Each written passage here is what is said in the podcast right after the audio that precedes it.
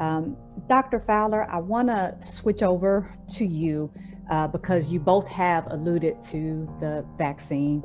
Um, and the, of course, as we're talking about myths and we're talking about concerns from people, one of the concerns that people have is the development of these vaccines came very quickly. And that is often when I hear people's reluctance to get the vaccine. One of the things that people say is, I don't trust the science on the vaccine because it felt like they really rushed the process and that it didn't get the time that it needed for us to fully understand how the vaccine can affect us. So, you know, we like to ask multiple questions at once. Uh, right. right. So we know we have the Pfizer and Moderna out. We know that Johnson and Johnson is going to be um, petitioning to get the that J and J vaccine out as well. But can you talk about what exactly is this vaccine? People are really confused mm-hmm. about what's in the vaccine. What are the short and long term effects? And does the vaccine actually protect against these variants that you and Dr. Dennis have talked about? Yeah. So there are two types of vaccines. If J and J gets their vaccine um, emergently authorized for use (EAU), it is more traditional, and we'll we'll talk about the differences. The the two that are approved for emergency use currently uh, one by Pfizer, one by Moderna, are mRNA vaccines. So what does that mean? It, it's messenger, M is messenger RNA. So it is basically a message wrapped in an envelope of fat, of a lipid molecule, and it is compounded into a shot. They put that shot into your arm, and when that envelope of a message communicates with your immune system. It tells your cells to create spike protein antibodies. Okay. Within that message that is wrapped in a little, um, let's say, cell or bubble of fat, when that message gets into your body and it tells the body what what to do, it disintegrates. Okay. So it, it degrades. And just like any other foreign material, it degrades. But our memory, our immune system, continues to respond to the message. And, and that's how we develop immunogenicity um, or immunity. What is not in the mRNA vaccine is virus. There is no virus in the mRNA vaccine. There's no dead virus, there's no weak virus, there's no genetic DNA mm. from virus. There is no material, no viral material. It is just a message. It's one of the smart drugs that we use in other industries. So, it, although it is somewhat, this is the first mRNA vaccine, it has been studied for years. I mean, years, over 10 years, some probably over 15 years, but I know for sure over 10 years. There are some of these same technologies that are used in cancer treatments that's not in the vaccination industry. Um, so it's not quote unquote new. As it relates to the trials for this vaccine, there was no shortcut. What there was was the spacing in between the phases of the trials were eliminated. So it made consecutive phasing to happen, to, uh, to occur.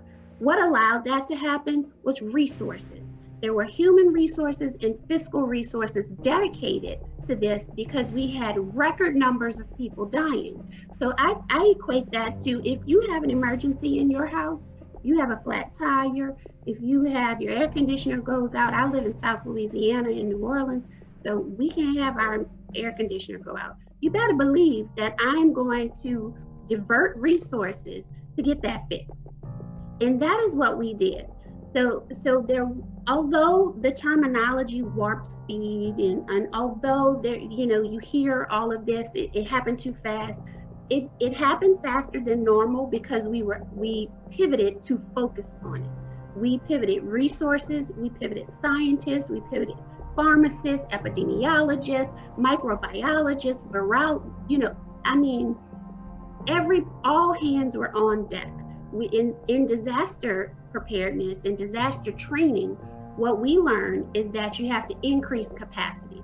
Well, that's exactly what happened with, with the vaccine development. So it wasn't like somebody thought about it in, in March and then said, oh, let's try this. No, it was studied for a long period of time.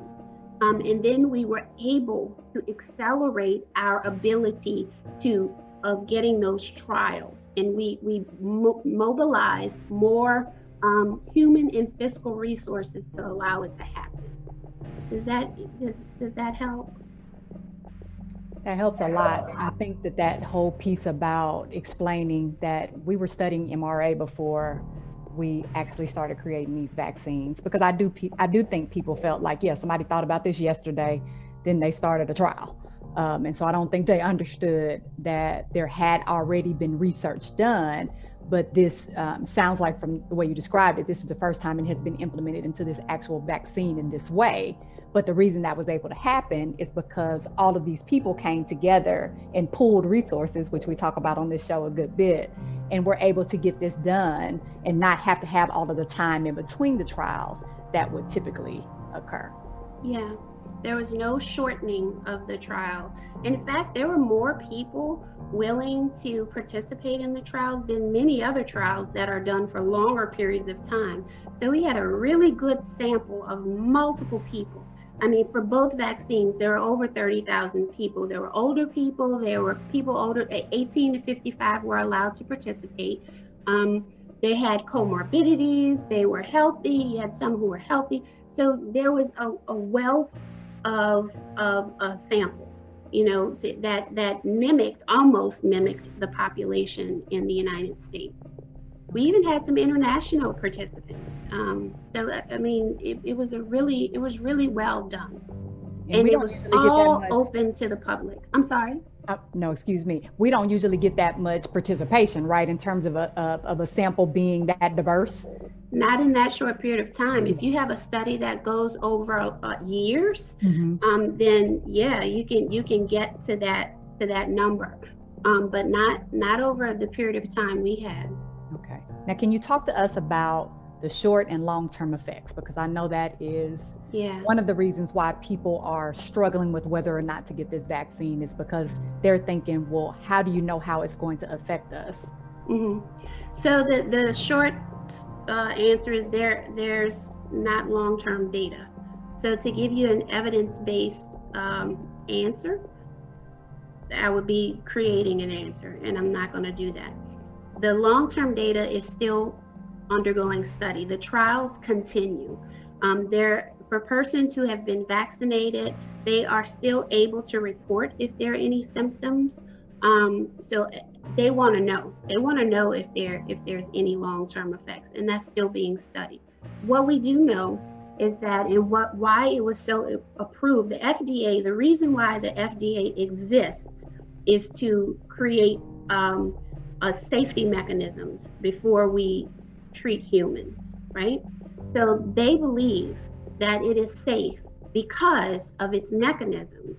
Its mechanisms involve a little capsule of fat and a message of RNA, a message, a code, and then it disintegrates.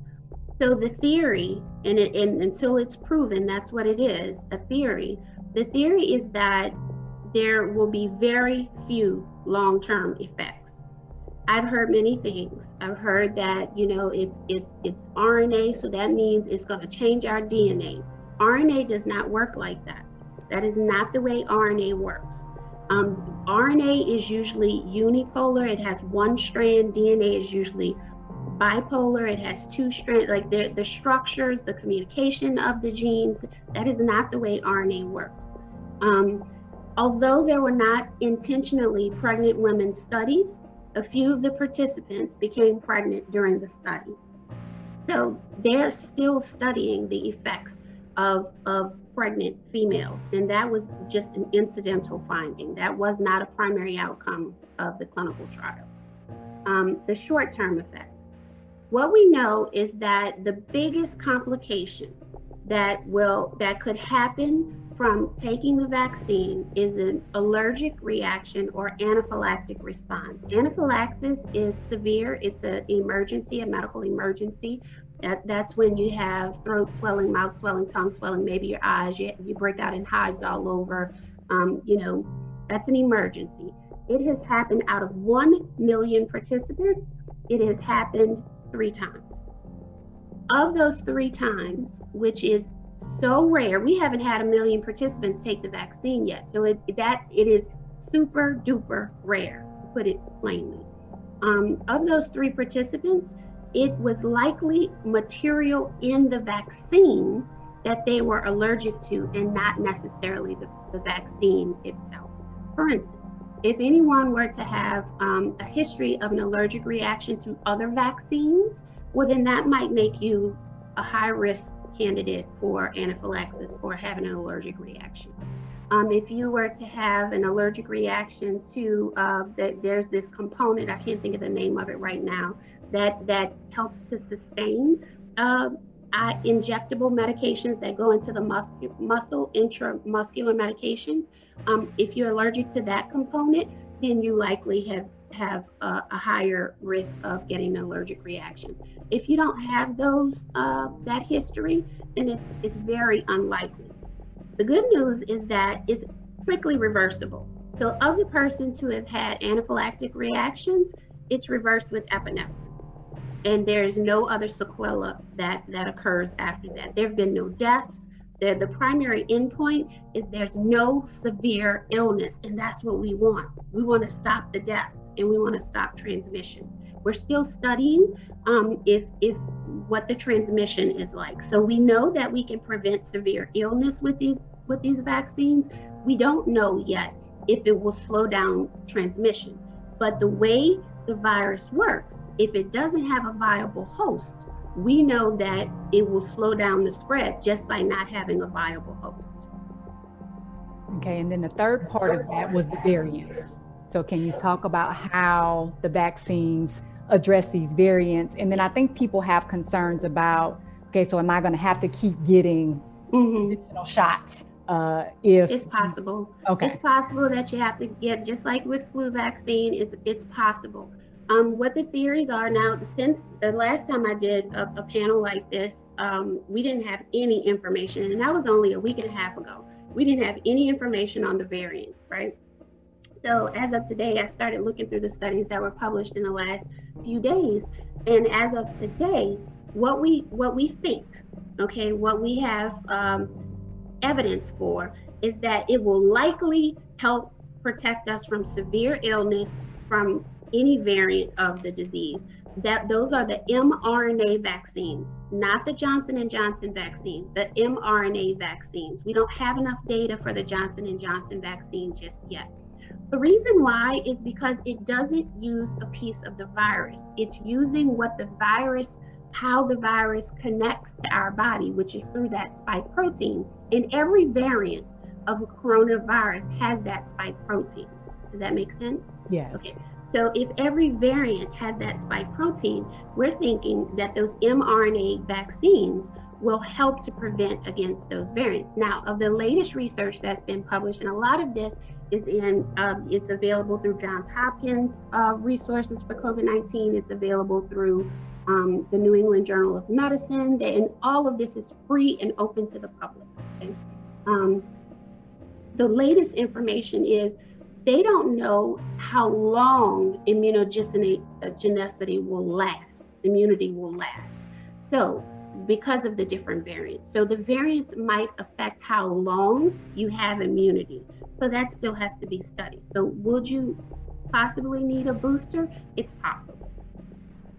Okay, and then I, I think the, uh, and I'll let Attorney Winters ask the next question so I don't bombard you, but, um, and then the next piece is, are we going to be negatively affected by getting these boosters? So if I get, let's say I had the virus, then I get these two vaccines, then I need a booster. Like, am I going to be negatively affected by getting these multiple vaccines? Um, again, we don't have the data on long term outcomes. What I can tell you is stop. because we get boosters for multiple vaccines. We get boosters as kids. We get, you know, if you if you cut your arm on something, you have to get a tetanus booster. Um, it is, it is, we get hepatitis boosters. I mean, this, this is a part of our vaccination program. Um, and that is not new. That is not new. It is one of the best ways to protect public health. Why? Because you're not waiting for natural immunity, right? So why take the chance? We know that it, it is very unpredictable. You could be a healthy person and get a, a, a, a you know, heart inflammation, myocarditis. You can get rhabdomyolysis as a kid, even as a healthy person. Um, you could get lung inflammation as a healthy person.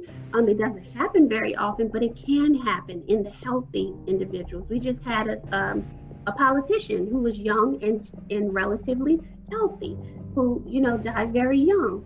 Um, so it happened. It can happen. Why take that chance with with gaining natural immunity when we know the death rate and then why take that chance when we know how easily it's transmitted to our vulnerable populations? And we're all interconnected. We might go to the grocery stores, we go to school, we go to church, you know, we go we go to all these different places. We are all connected. And if you travel like Attorney Winters, then you're really connected with everybody, right? Um, because you're sharing their space. And if you're sharing their space, you're sharing their, their flora or their germs. Um, so stop, stop.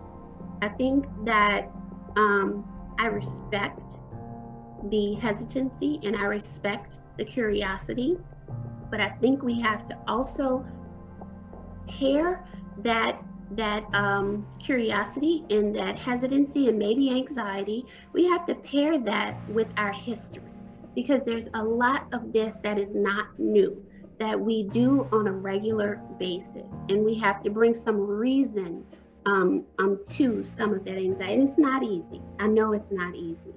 Um, but you know, we, we just have to we have to look at everything. And I think, you know, I think that brings us, uh, Dr. Fowler and Dr. Dennis, to uh, the next question is that fear, that that trepidation, and, and I'll pose it to you first. Dr. Dennis and then bring it to you, Dr. Fowler. But Dr. Dennis, you know, um, when we talk about using rationale and reason, uh, informed consent, uh, informed uh, consent as it relates to healthcare professionals giving us something uh, like this vaccine, um, we can educate ourselves more. But what, some of the things that I keep finding in the studies that I'm reading, the things that that I'm reading on on race and culture, I always am fascinated by that as it relates to, to uh, medicine. Uh, the Scientific uh, American has a, a, new article out and and relates to the KHN. Uh, that's Kaiser Health News. Uh, that the study that they've been doing in their analysis is showing that African Americans are being vaccinated uh, at a almost three times less than than white Americans. It's a, like a rate of some of these studies, depending on the state, uh, these these numbers are are are insane. Um, I, I, read one article, and that's a micro article that was in Dallas, Texas, and North Texas. Uh, this this this uh, county that was in the news. I think it's Southlake. It's it's uh, I think it's Tarrant County. Yeah, Tarrant County, and it showed how a very small, extremely wealthy part of that county, north of Dallas, was had a high, extremely high rate of vaccination, and then the poor portions of that county had negligible vaccination rates. And then uh, as I read this KHN study, there's a new study out that they talk about how um, that Black Americans are getting COVID vaccines at lower rates than white Americans. In 16 states that have released data by race, white residents are being vaccinated at a much higher rate, and two, uh, in many cases, two to three times higher. Everything that, that I've seen from the KHN, and that's Kaiser News, you can go Kaiser Health News. Kaiser's this massive healthcare system in California, nationwide leadership is DC Natural um, in the DC area, but it's nationwide. Great work, great studies, uh, uh, great experts there. Uh, and so, according to the CDC, uh, Dr. Dennis, um, Black, Hispanics, and Native American people are about four times more likely to be hospitalized, three times more likely to, to die of COVID uh, than white. Uh, yet African Americans have nearly uh, the lowest rates of vaccination among ethnic, the ethnic groups. In fact, white Americans being vaccinated, like I said, those studies are very clear based on the numbers that they have, uh, almost three times. I'd like to discuss what are the factors that may be contributing to low vaccine rates uh, in the African American community. And I'll start with you, Dr. Dennis. One of the, one of the biggest things that I see um, with African Americans is, and you all mentioned it from the beginning, and I think, um, unfortunately, it, it, pains me, but but I see it all the time: vaccine shaming.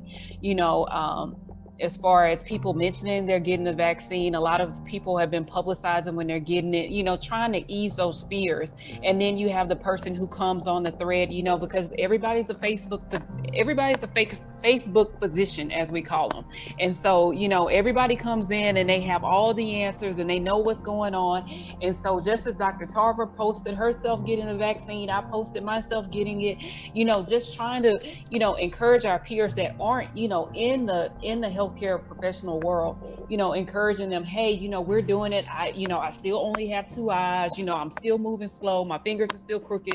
It was I was like this before I got the shot, you know. So trying to ease those fears, but then you still have people that are on there, well, good luck with that. Well, I'm not doing it. And then, you know, just one of the things that pained me even more last week or was it two weeks ago when um baseball great Hank Aaron passed. And so, you know, they did, you know, publicize him when he received his vaccine. And then people started linking that to the vaccine. Well, oh no, you know, and no defense, Hank Aaron was a great man. He's from my hometown, but he was 86 years old. He had a lot of comorbidities before he got the vaccine. So I'm pretty sure that him getting the vaccine was not his cause of death, you know.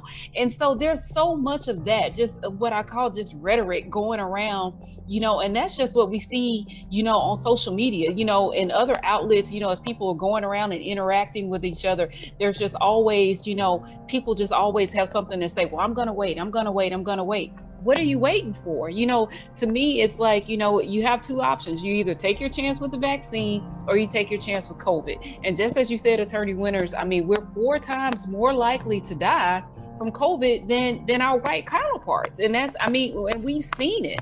You know, that is what we've seen. You know, everybody has lost, if not one, but several people, you know, to COVID in the past year. And so that's something to consider. They're offering us a way out. And I understand the history that goes with it, the history of the Tuskegee experiment. We all understand that. But so many things have changed since then. You know, um, as Dr. Fowler spoke about, you know, the FDA regulations and the CDC and the testing and everything, you know, times have changed. Things, you know, they it's it's not the same concept and I do know that, you know, it exists, it happened, but things evolve. And so we we have to be willing to accept the science, to believe the science and see, you know, exactly what's happening in order to move into the next phase and move beyond this. And just as you were talking about the rate of African Americans being vaccinated, I was looking at a pie chart yesterday, and of all the vaccines that's been given, African Americans have received 5.4% of all of the vaccinations that have been given 5.4%. I mean, and it just lit. I mean, it just it sucked all the life out of me to think about, you know, 5.4%. And for all of us that have died, you know, within the past year, for all of us that have been so affected by this disease, 5.4%.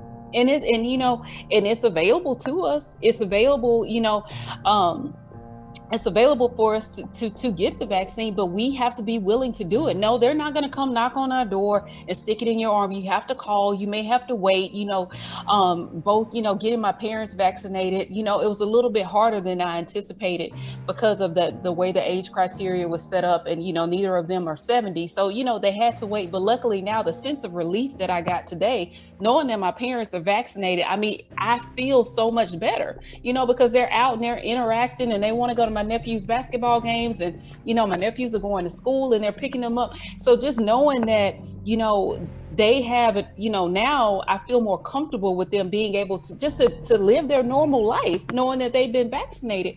And so you know and i was telling my mom you know make sure you tell your friends make sure you tell other people because that's the only way that we're going to really you know dispel these myths. And we have to keep having these difficult conversations. And more than anything we have to be willing um, just as dr fowler said and just as you all said stop the vaccine shaming. If you don't want to get it that's fine. You keep your mask on and you stay at home. But i'm personally i'm tired of being at home. I'm tired of not being able to go to happy hour with my friends. I'm tired of you know no bayou classic you know no bands. I mean who does that? No mardi gras? I mean so if you want to continue living life like this then you do it at home. But you know what? My card is filled first and second dose. You know that of my family will be the same way. And so we just have to encourage each other and you know have these tough conversations. And i mean we need to start some shirts. Stop the vaccine shaming because it has it really it has got to stop. It really does. If you don't want to get it keep it to yourself. But the rest of us who do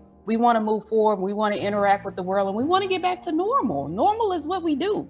Yes. And, and I, I definitely agree with you uh, we need that on a t-shirt front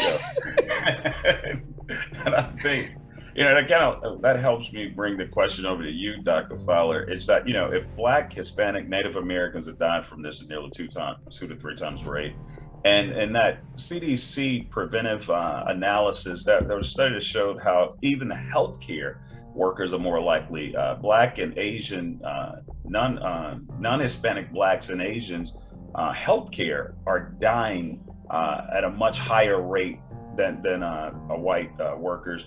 And and so what what concerns me is doc, this Dr. Fola May and at UCLA, she's a uh, is a physician and health equity research.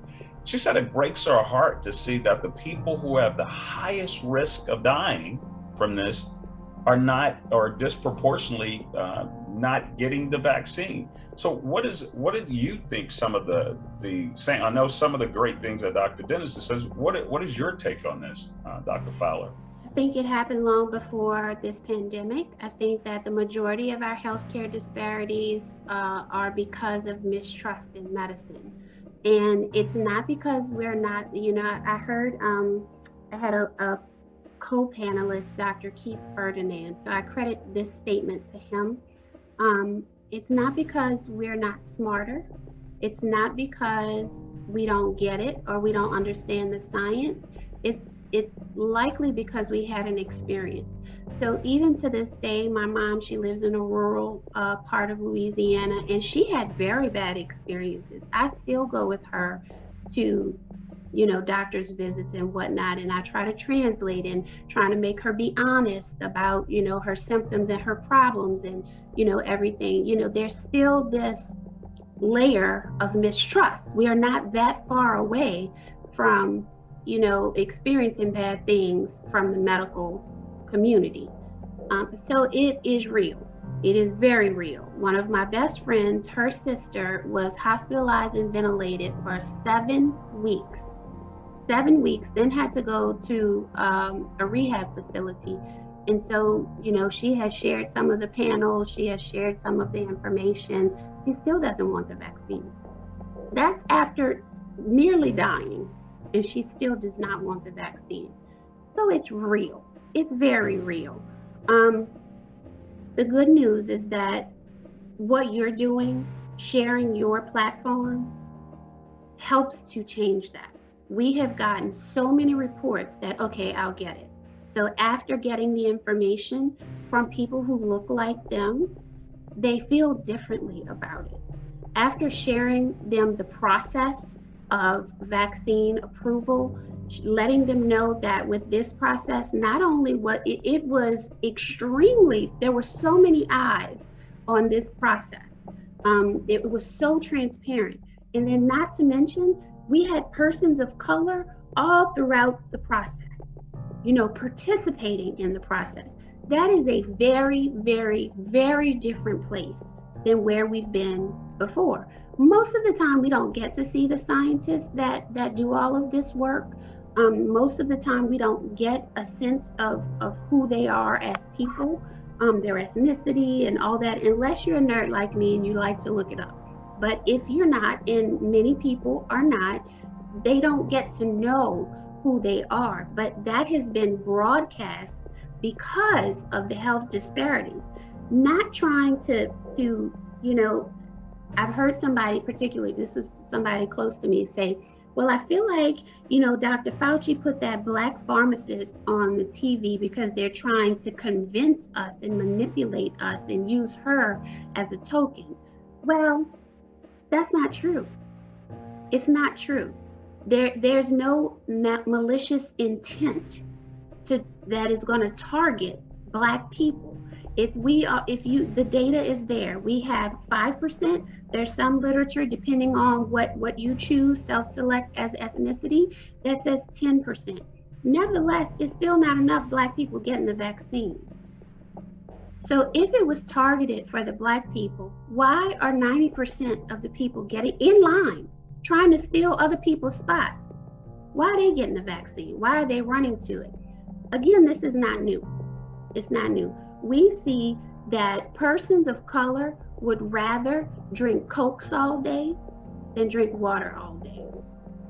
We see persons of color would rather eat um, foods that they know are unhealthy than foods that they know are healthy. That's for a number of reasons. It's not just because of ignorance, it's not just because of laziness, it's not, it's for a number of reasons. But our choices matter. So if we we are now being empowered with the information to make a choice that can change their their the trajectory of their life and the trajectory of this pandemic experience. So it's the choice now. And now we, we are informing them. We're giving them as much as we can. We open ourselves to answer questions we're not prepared for, um, just to inform the conversation so that they can make their own choice. So now that there's no excuse. There's no excuse. But we don't get paid for this. Um, you know, I, this is a Friday evening. All of my family is at a basketball game. I do this because my people need it and I want them to know and I want them to get the information. Um, you know what I mean? It's just we we need this, and we we've seen a difference. So I applaud you guys for even having us on and lending your platform uh, for this messaging because it, it's so important, and we know it makes a difference.